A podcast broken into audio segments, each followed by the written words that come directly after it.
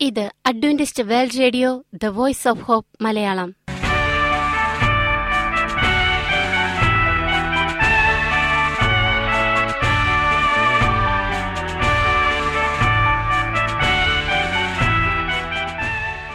നിലയ്ക്കാത്ത ദൈവസ്നേഹത്തിന്റെ ശബ്ദപ്രപഞ്ചത്തിലേക്ക് ഞങ്ങളുടെ എല്ലാ പ്രിയപ്പെട്ട ശ്രോതാക്കൾക്കും സ്വാഗതം. ഞാൻ ഷാനി ബിനോയ്. ഇന്നത്തെ പ്രധാന പരിപാടികൾ കാവ്യശബ്ദം. ക്രിസ്തീയ ഭക്തിഗാനങ്ങളുടെയും കവിതകളുടെയും പ്രത്യേക ആസ്വാദന പരിപാടി വചനപ്രത്യാശ തിരുവചന സന്ദേശം. പാസ്റ്റർ ബിനോയ് ജേക്കബ് തിരുവചനത്തിൽ നിന്നും സംസാരിക്കുന്നു. ഇന്നത്തെ പരിപാടി ഒരു മനോഹരമായ ഗാനം കേട്ടുകൊണ്ട് ആരംഭിക്കാം.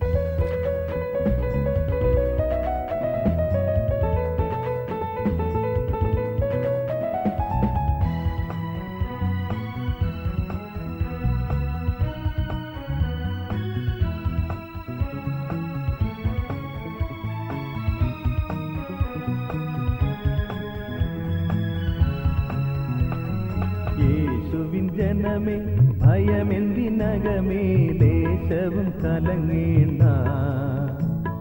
നാം അവൻ ദാസരായി വസിച്ചിടാം. യേശുവിൻ ജനമേ ഭയമെന്തിനകമേ ദേശവും കലങ്ങേണ്ട. നാം അവൻ ദാസരായി വസിച്ചിടാം. ലോകത്തിലെന്തെല്ലാം ഭവിച്ചാലും ലോകത്തിലെന്തെല്ലാം ഭവിച്ചാലും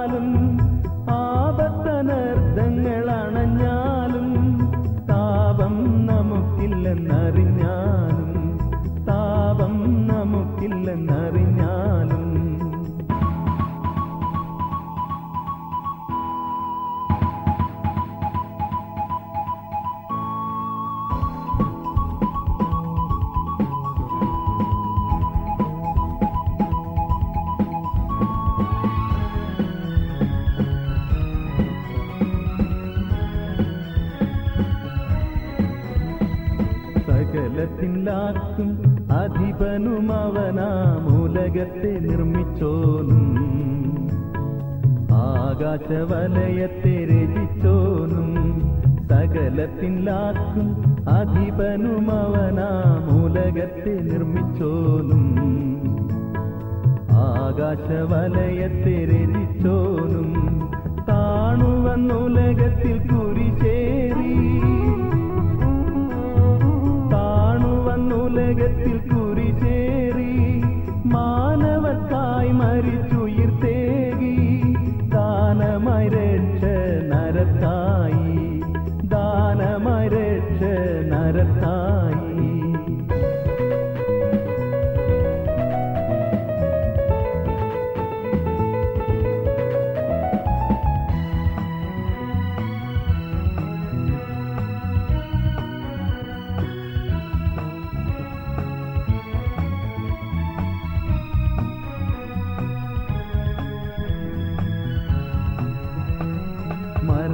മരണത്താൽ മാറും അധിപരിൻ പിൻപേ പോയവർ ലജിക്കുമ്പോ നാം അവൻ നാമത്തിൽ ജയി വിളിക്കും.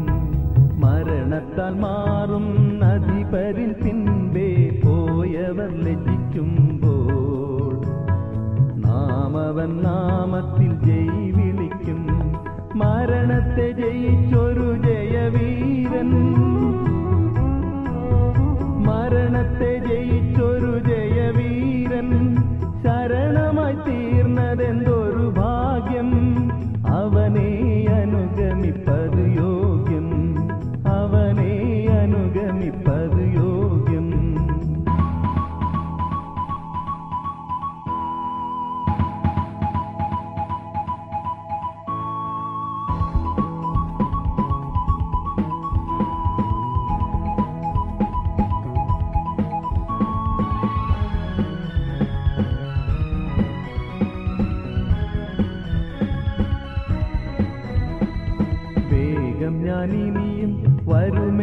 ചൊന്നു ലോകം വെടിഞ്ഞ നേതാ. യേശു താനാരുമില്ലിതുപോലെ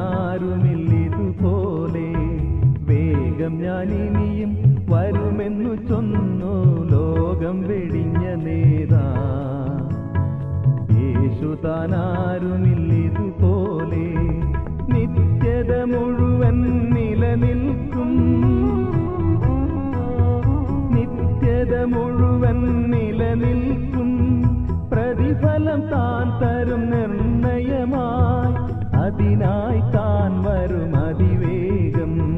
അതിനായി താൻ വരും അതിവേഗം.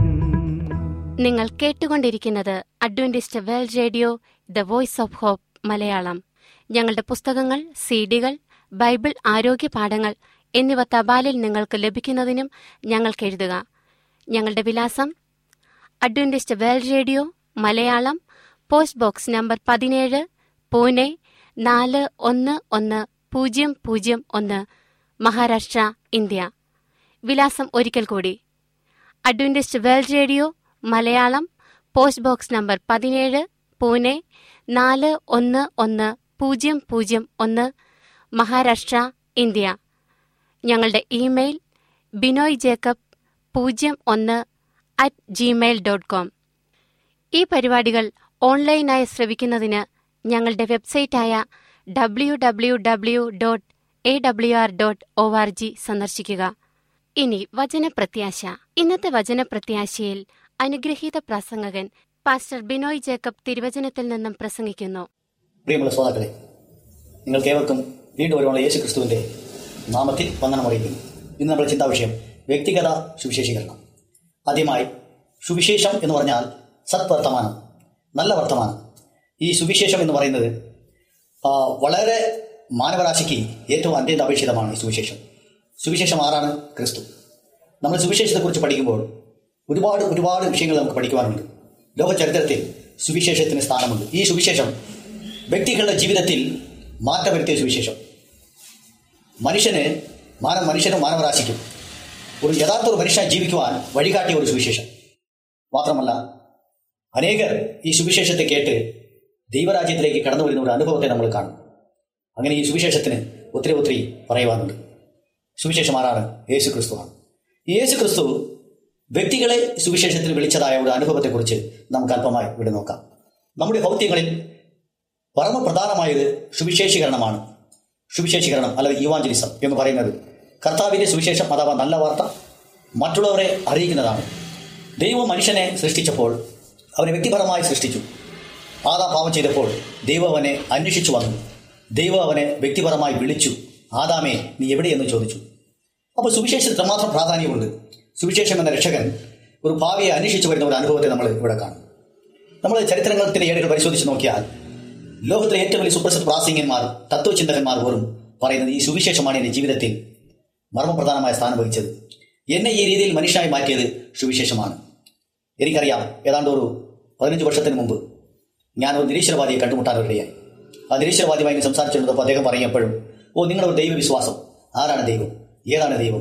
എന്താണ് ദൈവം? കാണിച്ചു തരാമോ? എന്ന് അദ്ദേഹം ചോദിക്കും. അപ്പം ഞാൻ പറഞ്ഞു കുറേ ദിവസങ്ങൾ അദ്ദേഹവുമായി ഇങ്ങനെ ബന്ധപ്പെട്ടു. കുറേ കാര്യങ്ങൾ അദ്ദേഹമായിട്ട് പങ്കുവച്ചു. അദ്ദേഹം ഒന്നിനും സമ്മതിക്കുന്നില്ല. നിരീശ്വരവാദിയാണ്. അദ്ദേഹം ഒരുപാട് ഗ്രന്ഥങ്ങളൊക്കെ വായിക്കുന്നു.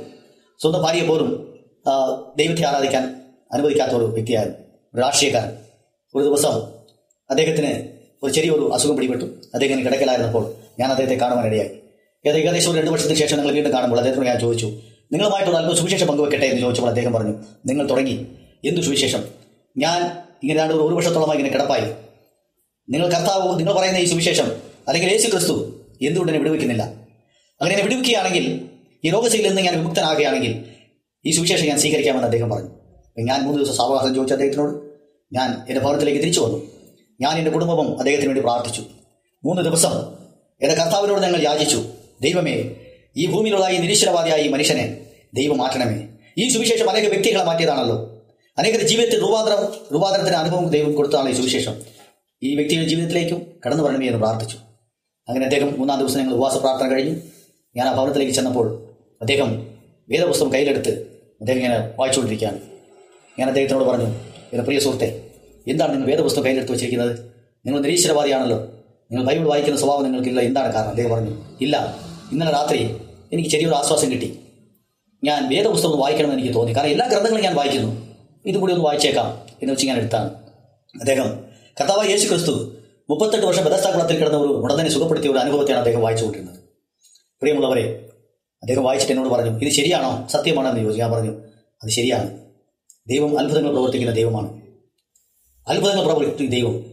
അനേകരെ രോഗ രോഗസൗഖ്യത്തിന് വിടുതി വിടുവിച്ച ദൈവം. അതാണ് കർത്താവ് ഈ സുവിശേഷം. യേശു ക്രിസ്തുവിന്റെ സുവിശേഷം അത് നിങ്ങൾ പഠിക്കണമെന്ന് ഞാൻ അദ്ദേഹത്തോട് പറഞ്ഞു. അദ്ദേഹം പറഞ്ഞു ശരിയായിക്കോട്ടെ നമുക്ക് ഈ സുവിശേഷത്തെക്കുറിച്ച് പഠിക്കാം എന്ന് അദ്ദേഹം തീരുമാനിച്ചു. അപ്പോൾ ഞാൻ സുവിശേഷം അദ്ദേഹത്തോട് പറഞ്ഞു. ബൈബിളിന്റെ വിശുദ്ധ വേദപുസ്തകത്തിലെ അനേക വചനങ്ങളെക്കുറിച്ച് അദ്ദേഹമായിട്ട് ഞാൻ പങ്കുവച്ചു. അതിൽ മർമ്മപ്രധാനമായ കർത്താവ് യേശു ക്രിസ്തുവിന്റെ രക്ഷാപത്തിയെക്കുറിച്ചാണ് ഞാൻ അദ്ദേഹത്തോട് പങ്കുവച്ചത്. പ്രിയമുള്ളവരെ ദൈവാത്ഭുതം പ്രവർത്തിച്ചു. അദ്ദേഹത്തിന് ആരോഗ്യ ശൈലിയിൽ നിന്ന് സൗഖ്യം കിട്ടി. അദ്ദേഹം ഏതാണ്ട് ഒരു ആറുമാസക്കാലത്തോളം ബൈബിൾ പഠിച്ചു. ഇന്ന് അദ്ദേഹം വിശ്വാസത്തിലാണ്. അദ്ദേഹം ഒരു ബന്ധുക്കോസ് വിശ്വാസത്തിൽ അദ്ദേഹം സ്നാനപ്പെട്ട് അങ്ങനെ ദൈവവിശ്വാസത്തിൽ പോയിക്കൊണ്ടിരിക്കുകയാണ്. പ്രിയമുള്ളവരെ എന്നാലും സുവിശേഷം ഒരു വ്യക്തിയുടെ ജീവിതത്തിൽ മാറ്റം വരുത്തിയ ഒരു സുവിശേഷമാണ്. ലോക ചരിത്രത്തിൽ തന്നെ പ്രധാന പങ്കുവയ്ക്കുന്നതാണ് ഒരു സുവിശേഷം. അത് കർത്താവ് യേശു ക്രിസ്തുവാണ് ആ കർത്താവ് യേശു ക്രിസ്തു വ്യക്തികളെ എങ്ങനെ സുവിശേഷത്തിന് വേണ്ടി വിളിച്ചു എന്നതിനെ കുറിച്ച് നമുക്ക് അല്പമായി ഇവിടെ കാണാം. ഇവിടെ നമ്മൾ വായിക്കുന്നുണ്ട് ദൈവം ഹാനോക്കിനെ വിളിച്ചു. ഉൽപ്പത്തി അഞ്ച് ഇരുപത്തിനാല് പറയുന്നുണ്ട് ഹാനോക്കിനെ ദൈവം വിളിച്ചു. ഉൽപ്പത്തി ഒന്ന് മുതൽ പറഞ്ഞു യഹോവ ദൈവ മനുഷ്യനെ വിളിച്ചു. ഹാനോക്കിനെ നീ എവിടെ എന്ന് ആറാമനോട് ആദ്യം ചോദിക്കുന്നു. രണ്ടാമത്തെ ഹാനോക്കിനെ വിളിക്കുന്നു. ഹാനോക്ക് ദൈവത്തോട് കൂടെ നടന്നു. ഉൽപ്പത്തി അഞ്ച് ഇരുപത്തിനാല് പറയുന്നു ഹാനോക്ക് ദൈവത്തോട് കൂടെ നടന്നു. ഹാനോക്കിന്റെ ഞാൻ എത്ര വർഷമാണ് ഹാനോക്ക് നടന്നത്? മുന്നൂറ് വർഷം ദൈവത്തോട് നടന്നു എന്നാണ് പറയുന്നത്. പ്രിയമുള്ളവരെ മുന്നൂറ് വർഷം ദൈവത്തോട് നടന്നപ്പോൾ ഹാനോക്ക് സുവിശേഷം പഠിച്ചു. ദൈവം അവന് സുവിശേഷത്തിന്റെ മാഹാത്മ്യത്തെ കുറിച്ച് അവനെ പറഞ്ഞു കൊടുത്തു. അവൻ പഠിച്ചു. മുന്നൂറ് വർഷം ദൈവത്തോട് സഞ്ചരിച്ചു. ആ വ്യക്തിയെ ദൈവം വിളിച്ചു സുവിശേഷത്തിന് വേണ്ടി. ആ വ്യക്തി മുന്നൂറ് വർഷം ജീവിതത്തിൽ നല്ലൊരു ആയുഷ്കാലമാണ്. അത്രയും കാലം ഹാനോക്ക് ചുമ്മാ ദൈവത്തോട് കൂടെ നടന്നതല്ല. അവൻ സുവിശേഷത്തെക്കുറിച്ച് പഠിച്ചു എന്നാണ് എലഞ്ചു വൈറ്റ് പറയുന്നത്. പ്രവാചക എലഞ്ചു വൈറ്റ് വളരെ വ്യക്തമായിട്ട് പറയുന്നുണ്ട്. അങ്ങനെ ദൈവം വ്യക്തികളെ വിളിച്ച് സുവിശേഷം എങ്ങനെ അറിയിക്കണമെന്ന് ഒരു പദ്ധതി തയ്യാറാക്കി ദൈവം. അതുപോലെ തന്നെയാണല്ലോ ദൈവം നോഹയെ വിളിച്ചു. ഉൽപ്പത്തി ഉൽപ്പത്തി നമ്മൾ കാണുന്നു ആറ് എട്ടിൽ പറയുന്നു എന്നാൽ നോഹയ്ക്ക് യഹോവയുടെ കൃപ ലഭിച്ചു. യഹോവയുടെ കൃപ ലഭിച്ചു. അവ പറയാണ് നീയും സർവ കുടുംബവും പെട്ടകത്തിൽ കിടക്ക് കിടക്കുക കിടക്കണമെന്ന് പറഞ്ഞു. ഈ തലമുറയിൽ എന്റെ മുമ്പാകെ നീതിമാനെ ഞാൻ കണ്ടിരിക്കുന്നു. അല്ലെലുയാ വളരെ അർത്ഥവത്തായ ഒരു വാക്യമാണ്. യഹോവയ്ക്ക് യഹോവയുടെ യഹോവയ്ക്ക് അനുസരി യഹോവയെ അനുസരിക്കുന്ന ഒരു വ്യക്തിയായിരുന്നു. ദൈവത്തെ മാനിക്കുന്ന ഒരു വ്യക്തിയായിരുന്നു. ദൈവം പറഞ്ഞപ്പോൾ അവൻ പെട്ടകം പണിതു. എന്തിനു വേണ്ടി എന്തിനെന്ന് ചോദിച്ചില്ല. എന്താണ് സംഭവിക്കാൻ പോകുന്നതെന്ന് അന്വേഷിച്ചില്ല. പെട്ടകം പണിയാൻ പറഞ്ഞപ്പോൾ പണിതു. അവസാനം ഇവിടെ പറയുന്നുണ്ട് നോഹയ്ക്ക് യഹോവയുടെ കൃപ ലഭിച്ചെന്നാണ് പറയുന്നത്. അതുകൊണ്ടാണ് പറയുന്നു നീയും സർവ കുടുംബവും വരാൻ പോകുന്ന നാശത്തിൽ രക്ഷപ്പെടുവാൻ. നിങ്ങളെ ഞാൻ രക്ഷിക്കാൻ പോവുകയാണ്. നിങ്ങളെ സംരക്ഷിക്കാൻ പോവുകയാണ്. അതുകൊണ്ട് നീ പെട്ടകത്തിൽ കടക്കാൻ പറഞ്ഞു നിന്നെ നീതിമാനായി ഞാൻ കണ്ടിരിക്കുന്നു. അങ്ങനെ നോഹയുടെ നോഹയുടെ ദൈവം സുവിശേഷത്തിന് വേണ്ടി ഒരു പദ്ധതി തയ്യാറാക്കി നോഹയെ ദൈവം വിളിച്ചു എന്നാണ് നമ്മൾ കാണുന്നത്. ദൈവം മോശയെ വിളിച്ചു. പുറപ്പാട് നമ്മൾ വായിക്കുമ്പോൾ മൂന്നാം അധ്യായം ഒന്ന് പതിനഞ്ചോട് പറയുന്നുണ്ട് മോശയെ ദൈവം വിളിച്ചു എന്നാണ് പറയുന്നത്. മോശെ തന്റെ അമ്മാവന്റെ വാസസ്ഥലത്ത് ആടുകളെ വെച്ചുകൊണ്ടിരുന്നപ്പോൾ എത്ര വർഷമാണ് ആട് മേച്ചത് നാൽപ്പത് വർഷം ആട് വെച്ചുകൊണ്ടിരുന്നപ്പോൾ ദൈവം മോശയെ കണ്ടു. മോശ എന്ന് പറഞ്ഞ വ്യക്തി കുറിച്ച് നമുക്കറിയാമല്ലോ. നേതൃത്വത്തിൽ മോശയെ പോലെ ഒരു വ്യക്തി ലോകത്തിലുണ്ടായിട്ടില്ല ആറ് ലക്ഷം സ്ത്രീപുരുഷന്മാരെ നയിക്കാൻ കഴിവുള്ള ഒരു നേതാവായിരുന്നു. ദൈവം പറയുന്നത് അനുസരിക്കുന്ന ഒരു വ്യക്തിയായിരുന്നു. ദൈവത്തെ മാനിക്കുന്ന ഒരു വ്യക്തിയായിരുന്നു. ആ വ്യക്തി പറയാണ് മോശയെ ആട് വെച്ചുകൊണ്ടിരുന്നപ്പോൾ മോശയെ ദൈവം കണ്ടെത്തി. എന്തിനു വേണ്ടി കണ്ടെത്തി? സുവിശേഷം ലോകത്തിന് അറിയിക്കുവാൻ വേണ്ടിയാണ് കണ്ടെത്തിയത്. അവർ അങ്ങനെ മോശ ഇങ്ങനെ ഒരു ശബ്ദം ഒരു ശബ്ദം കേൾക്കുന്നു. മോശ നോക്കിയപ്പോൾ മുൾപ്പടർപ്പ് കത്തുന്ന ഒരു ഒരു കാഴ്ചയാണ് മോശ കണ്ടത്. പച്ച മുൾപ്പടർപ്പ്. അതിലൂടെ യുഹോവ സംസാരിച്ചു. നിന്നെ ഞാൻ കണ്ടിരിക്കുന്നു. ദൈവത്തിന്റെ പദവി മോശ ദൈവം ഉപയോഗിക്കാൻ തീരുമാനിച്ചു. അങ്ങനെ മോശയെ വിളിച്ചായിട്ട് നാം അവിടെ കാണാം. അങ്ങനെ മോശെ ദൈവത്തിന് വേണ്ടി ദൈവജനെ നയിക്കുവാൻ യോഗ്യനായ ഒരു മനുഷ്യനായിരുന്നു. മോശ ദൈവം പറയും നീ എന്റെ സ്നേഹിതൻ എന്ന് പറയുന്നു ആ മോശ ദൈവം വിളിച്ചു. അതുപോലെ തന്നെ ഇറേമിയാവിനെ വിളിച്ചായിട്ട് നാം കാണുന്നു ഇറേമിയ പ്രവാചകനെ ദൈവം വിളിച്ചു. എറേമിയ പതിനാല് എട്ടിൽ പറയുന്നുണ്ട് ദൈവം വിളിച്ചു എറേമിയ യഹോവയുടെ അള്ളപ്പാട് എനിക്കുണ്ടായത് എന്തെന്നാൽ നിന്നെ ഉദരത്തിൽ ഉരുവാക്കിയതിന് മുമ്പേ ഞാൻ തന്നെ അറിഞ്ഞിരിക്കുന്നു. നീ ഗർഭപാത്രത്തിൽ നിന്ന് പുറത്ത് വരുന്നതിന് മുമ്പേ ഞാൻ നിന്നെ വിശദീകരിച്ചു ജാതികൾക്ക് പ്രവചനമായി നിന്നെ നിയമിച്ചിരിക്കുന്നു. ഹലലുയ ഇവിടെ പറയാണ് ഇറേമിയാവിനെ കാരണം ദൈവത്തിന്റെ പദ്ധതി എത്ര മഹാത്മ്യമുള്ള പദ്ധതിയാണ്. ദൈവത്തിന്റെ ഓരോ കാര്യങ്ങളെ കുറിച്ച് ചിന്തിക്കുമ്പോൾ നമുക്ക് അത്ഭുതം തോന്നും. ഈ സുവിശേഷത്തിന്റെ അല്ലെങ്കിൽ ഈ പ്രവചനങ്ങളെ ദൈവജനങ്ങൾക്ക് അറിയിക്കുവാൻ വേണ്ടി ഏതെല്ലാം വ്യക്തികളെയാണ് ദൈവം വിളിച്ചിരിക്കുന്നത്? ഏതെല്ലാം പദ്ധതിയിലൂടെയാണ് ദൈവം വിളിച്ചിരിക്കുന്നത്? പ്രിയമുള്ളവരെ ഇവിടെ പറയുന്നത് എറേമിയാവെ ദൈവം വിളിച്ചു. ഇവിടെ പറയുന്നത് യഹോവയുടെ അള്ളപ്പാട് എനിക്ക് ഉണ്ടായത് എന്തെന്നാൽ നിന്നെ ഉദരത്തിൽ ഉറവാക്കിയത് മുമ്പേ ഞാൻ തന്നെ അറിഞ്ഞിരിക്കുന്നു. നീ ഗർഭപാത്രത്തിൽ നിന്ന് പുറത്തു വരുന്നതിന് മുമ്പേ ഞാൻ നിന്നെ വിശദീകരിച്ചിരിക്കുന്നു എന്തിനു വേണ്ടി? ഈ മഹാസുവിശേഷം ഈ ദൈവത്തിന്റെ ഈ പ്രവചനം ലോക ജനതയ്ക്ക് എത്തിക്കാൻ വേണ്ടി ഒരു വിശദീകരിച്ചു ആ വ്യക്തിയെ ജാതികൾക്ക് പ്രവാചകനായി നിയമിച്ചു. ആരാണ് ജാതികൾ? ദൈവത്തെ മാനിക്കാത്തവർ ദൈവവചനത്തെ അറിയാത്തവർ സുവിശേഷം ഗ്രഹിക്കാത്തവർ വിഗ്രഹ ആരാധികൾ. ഇവർക്കൊക്കെ ഇവരെല്ലാം ജാതികളാണ്. ഇവർക്ക് വേണ്ടി പ്രവാചകനായി എറേമിയാവിനെ നിയമിച്ചു എന്നാണ് പറയുന്നത്. പ്രിയമുള്ളവരെ ദൈവത്തിന്റെ പദ്ധതി എത്രമാത്രം മഹത്വപരമായ പദ്ധതിയാണ് പദ്ധതിയാണ്. അടുത്ത നമ്മൾ കാണുന്നു. സാമുവലിനെ ദൈവം വിളിച്ചു. സാമുവൽ ബാലനെയാ ദൈവം വിളിച്ചത്. ഒരു ബാലൻ.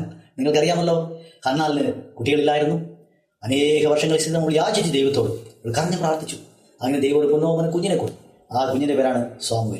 ആ പ്രിയപ്പെട്ട മാതാവ് സാമുവൽ എന്ന ബാലനെ ദൈവസന്നിധിയിൽ തന്നെ തിരിച്ചു കൊടുത്തു. ദൈവവേലയ്ക്ക് വേണ്ടി കൊടുത്തു.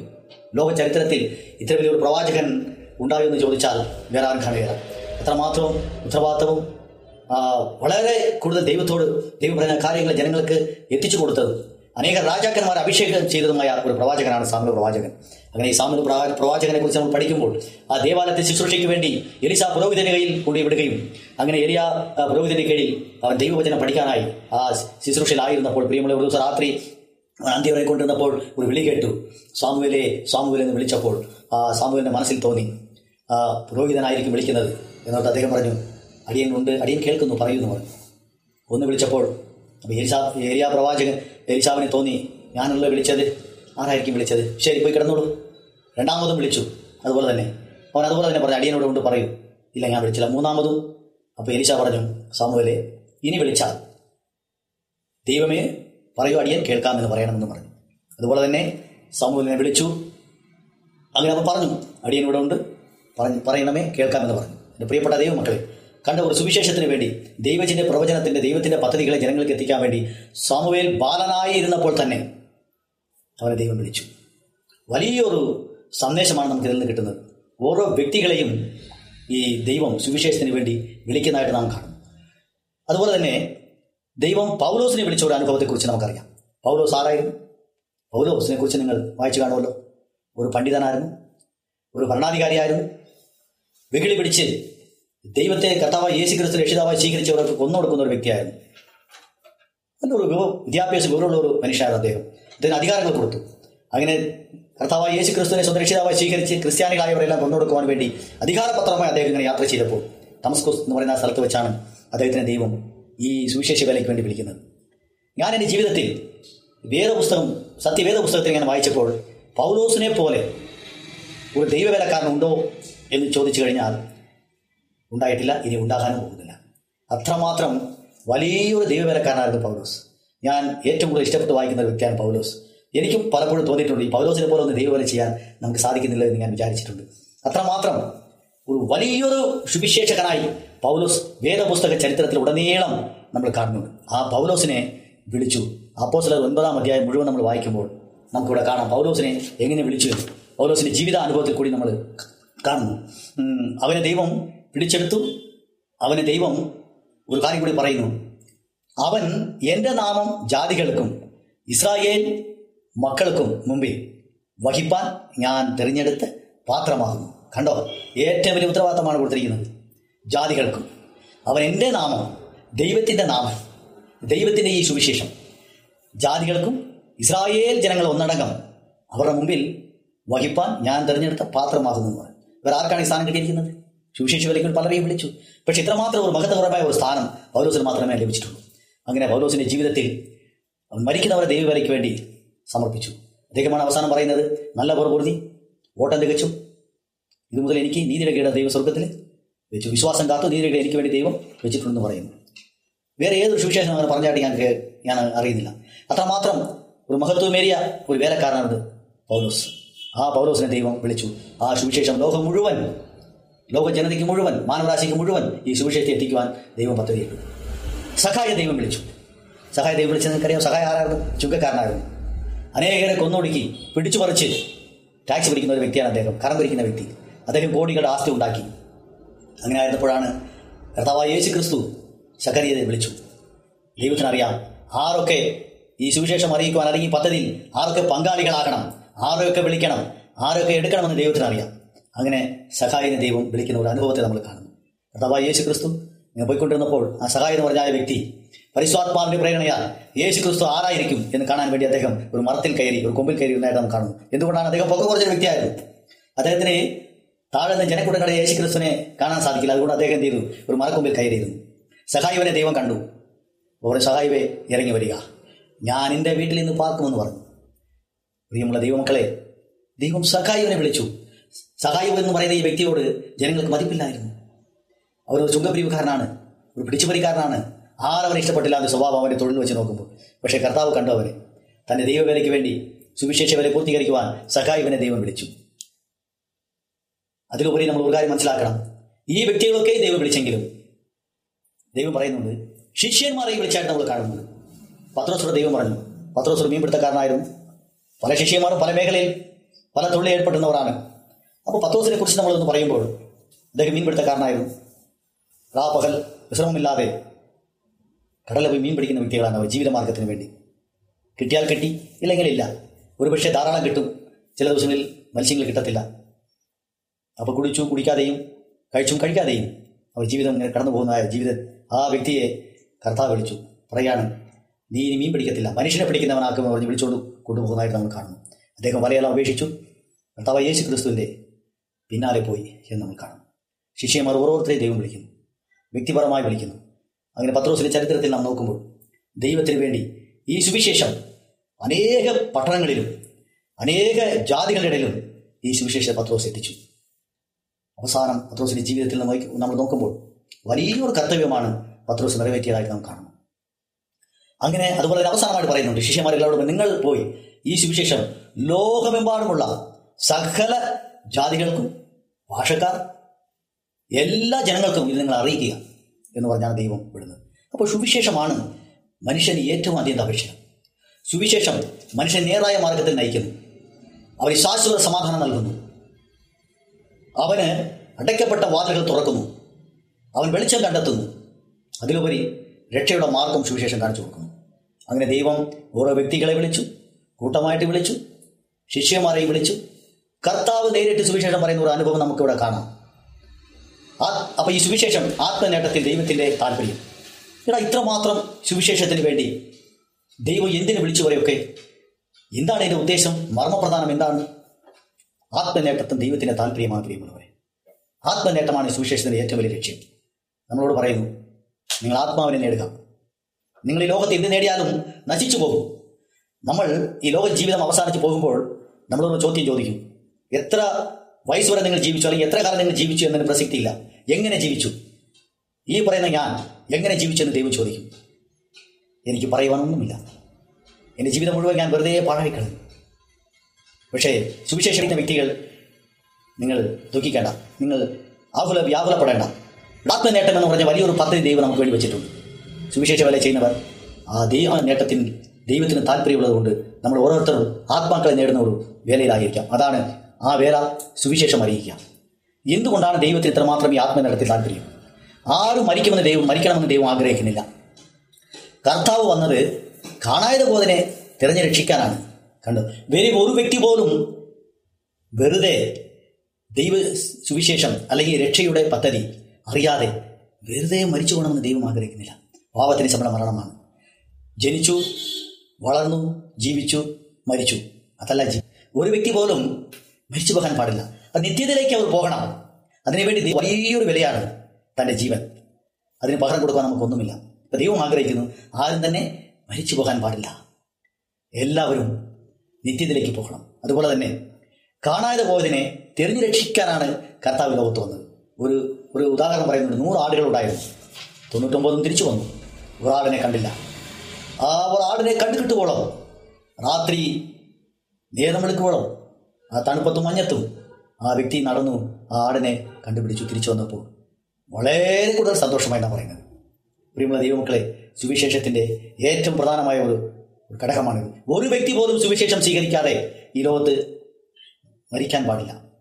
അതുകൊണ്ടാണ് കർത്താവ് ഒരു ആത്മാവിനെ പോലും വെറുതെ വിടാൻ പാടില്ല. അവർ സുവിശേഷം അറിഞ്ഞിരിക്കണം. ദൈവരാജ്യത്തിന് അവർ കടന്നു വരണമെന്ന് ദൈവം ആഗ്രഹിക്കുന്നു. അതുകൊണ്ടാണ് അതുകൊണ്ടാണ് വ്യക്തികളെയും കൂട്ടത്തിലുള്ളവരെയും ദൈവം സുവിശേഷ വേലയ്ക്ക് വേണ്ടി തിരഞ്ഞെടുത്തത്. ഇവിടെ പറയുന്നുണ്ട് ഒരു പാവി മാനസാന്തരപ്പെടുമ്പോൾ സ്വർഗം സന്തോഷിക്കുന്നു. ഒരു പാവി മാനസാന്തരപ്പെടുമ്പോൾ സ്വർഗം സന്തോഷിക്കുന്നു. ഒരു പാവി പോലെ നശിച്ചു പോകാൻ പാടില്ല. ഇതാണ് ദൈവത്തിന്റെ പദ്ധതിയിൽ ഒരു മാഹാത്മ്യം ഇത്ര മനോഹരമായ ഒരു വാക്യമാണ് ഇവിടെ നമ്മൾ പറയുന്നത്. ഒരു ഭാവി പോലും മാനസാന്തര ഒരു ഭാവി മാനസാന്തരപ്പെടുമ്പോൾ സ്വർഗം സന്തോഷിക്കുന്നു. സ്വർഗം മുഴുവൻ സന്തോഷമാണ്. സന്തോഷിക്കുന്നു. രണ്ടാമത് പറയുന്നത് കർത്താവ് വരാൻ താമസിക്കുന്നതിന് കാരണം ആരും നശിച്ചു പോകാതിരിക്കാനാണ് പത്രോസിൽ പറയുന്നുണ്ട്. കണ്ടോ? കർത്താവ് എന്തുകൊണ്ട് തന്നെ വരവ് നീട്ടി കൊണ്ടുപോകുന്നു? ആരും നശിച്ചു പോകാതിരിക്കാൻ വേണ്ടിയാണ് പ്രിയമുള്ളവരെ. സകലരെയും ഇവിടെ പറയുന്നുണ്ട് സകലരെയും ശിഷ്യന്മാരാക്കുവാൻ യേശു പറഞ്ഞു. യഹൂദന്മാരെയും യവന്മാരെയും സമ്മതിപ്പിക്കുന്നതാണ് പ്രസംഗത്തിന്റെ ഉദ്ദേശം. ഇവിടെ അവസാനമായി നമുക്ക് പറയുന്നത് വ്യക്തിഗത സുവിശേഷത്തിന്റെ പ്രാധാന്യം. മറ്റെല്ലാ രീതിയേക്കാൾ ഏറ്റവും ഫലവത്തായ രീതിയാണ് വ്യക്തിഗത സുവിശേഷം. ഒരു വ്യക്തി മറ്റൊരു വ്യക്തിയിലേക്ക് സുവിശേഷം കൊണ്ടെത്തിക്കുമ്പോൾ ആ വ്യക്തിക്ക് ആ മാനസാന്തരപ്പെടാത്ത ഒരു ഭാവിയെ മാനസാന്തരം കൊണ്ടുവരാൻ സാധിക്കും. വ്യക്തിഗത സുവിശേഷത്തിൽ ഏറ്റവും ശക്തി കൊണ്ട് പ്രിയമുള്ളവരെ എന്റെ അനുഭവത്തിൽ അത് ഞാൻ കണ്ടിട്ടുണ്ട്. എന്റെ പ്രിയപ്പെട്ട എന്റെ സ്നേഹിതനെ ഞാൻ മാറ്റിയതാണ്. വ്യക്തിഗത സുവിശേഷത്തിന് വളരെ പ്രസക്തി ഉണ്ട് നിങ്ങൾക്ക് ഒരു വ്യക്തിയെ കണ്ടുമുട്ടാതെ ആയിരങ്ങളെ കാണാൻ സാധിക്കില്ല ഓരോ വ്യക്തിയോടും വ്യക്തിപരമായ സുവിശേഷം അറിയിക്കണം. കാരണം മനുഷ്യർ മരിക്കുന്നതും ജനിക്കുന്നതും ഏകനായിട്ടാണ്. അല്ലലൂയ എത്ര മനോഹരമായ ഒരു സന്ദേശമാണ്. അതുകൊണ്ട് ദൈവവരിലായിരിക്കുന്ന നമ്മൾ വ്യക്തികൾ സുവിശേഷം എന്ന ഈ ഇത് കൊണ്ട് നമ്മൾ ഈ വിത്ത് ഈ ലോകത്തിൽ വിതയ്ക്കാൻ കൊണ്ടുപോകുമ്പോൾ ഓരോ വ്യക്തികളെയും കാണണം. ഓരോ വ്യക്തികളും സന്ദർശിക്കണം. ഓരോ വ്യക്തികൾക്ക് സുവിശേഷം പങ്കുവയ്ക്കണം. അങ്ങനെ കർത്താവ് നമ്മൾ ഉപയോഗിക്കട്ടെ? ഈ ലോകം മുഴുവൻ സുവിശേഷം നമുക്ക് പറയാം. അതിനൊരു അവസരമാണ് ഇപ്പോൾ കിട്ടിയിരിക്കുന്നത്. അതുകൊണ്ട് അത് വിനിയോഗിക്കുക കർത്താവ് നിങ്ങൾ അനുഗ്രഹം നമുക്ക് പ്രാർത്ഥിക്കാം.